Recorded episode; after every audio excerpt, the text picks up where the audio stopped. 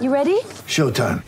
On May 3rd, summer starts with The Fall Guy. Let's do it later. Let's drink a spicy margarita. Make some bad decisions. Yes. Audiences are falling in love with the most entertaining film of the year. Fall guy. Fall guy. Fall guy. That's what the poster said. See Ryan Gosling and Emily Blunt in the movie critics say exists to make you happy. Trying to make it out? Nope. Because I don't either. It's not what I'm into right now. What are you into? Talking. Yeah. The Fall Guy. Only in theaters May 3rd. Rated PG-13.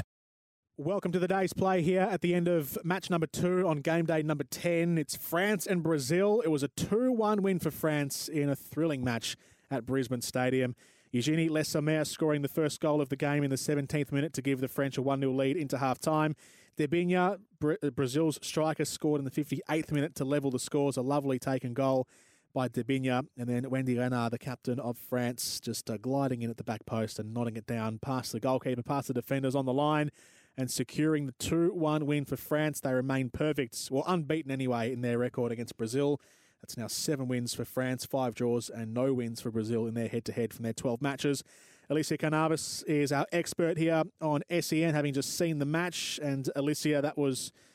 Uh, I don't want to go get ahead of myself with recency bias and say it was the, the best game of the World Cup so far, but it would be pretty dang close.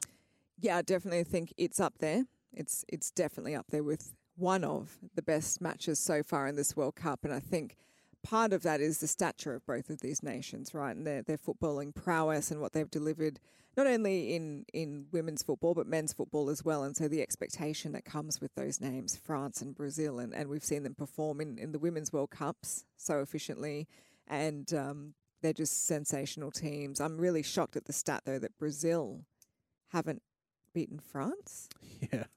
That blows my mind. I, I, I just go, how is how has Brazil never beaten France? It's incredible. But when you think back to just both of these teams over the years, men's and women's, and some of the matches that we've witnessed, um, a very infamous 1998 World Cup final Mm. in the men's, and, and then many, many matches over the years in the women's space, particularly in and around major tournaments, Olympics and World Cups, I think um, it, it's just mouth-watering stuff. Like this match tonight gave us everything and more.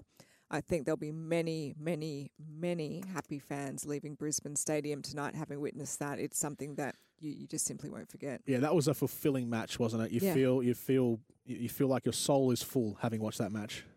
It's a good one. It's a really, really good one. And like I said, to have the Brazilian fans, the French fans, they come with such robust energy as well into stadiums. They're not backwards and coming forwards. And all of that in one little spot at the bottom end of Caxton Street in Brisbane, I think is just sensational. So we look forward to it um, throughout the tournament moving forward as well. Obviously, these teams are going to travel around Australia, and I'd love to see both of them through uh, into the knockout phase. Who was your player of the match? For the French, Yeah. definitely uh, they're, they're number seven. They're left left fullback, left wing back, if you want to call her that. Karchaoui, I think she was sensational. Her work work rate is always good. Uh, we saw it against Jamaica tonight. I think she just went up a notch again, and then the added, I guess, vehicle of her distribution for France. It just you know, proved itself with Eugenie Le Sommer's goal that they were able to capitalise on. I think she was she was excellent. And Wendy Renard, the play of the day in the day's play podcast. She's got to be goal. there. She's got to be there. Such simple stuff. We didn't see much of her. She's just efficient at the back, does what she needs to do, leads, directs, delivers, and then suddenly out of the blue, smashing ball from Basha, and you just Mm. see Wendy Renard ghosting in the back post. Clinical finish, and it could only be her, right? Like Yeah. that's that is just the caliber of player and that she is, and what she brings to a team. That's it for this edition of the day's play. France a 2 1 win over Brazil in Group F. No team yet confirmed through to the round of 16, but uh, it'll all be decided on the third and final match day of the group phase in Group F between uh, France, Brazil, Jamaica, and Panama. This group consisting of those teams. As we leave you for this edition of the day's play, let's have a listen to the highlights of the clash between France and Brazil. Lesser keeps her feet in the 18 yard box. The angle's closed down. Rolls it out to Dali. Crosses back in. Lesser header on target. Saved by Leticia. Backwards to Toletti. Out to the left to Karchaoui, who sits a long ball up towards the back post. Yanni's there. Onto Le Sommer. Nods it past the goalkeeper and home for France. Eugenie Le Sommer. Puts the French up one goal to nil in Brisbane. Brazil inside the 18 yard area. It's a ball that's broken for them. Debinha leaves it. The shot is over the crossbar from Adriana, who was coming in.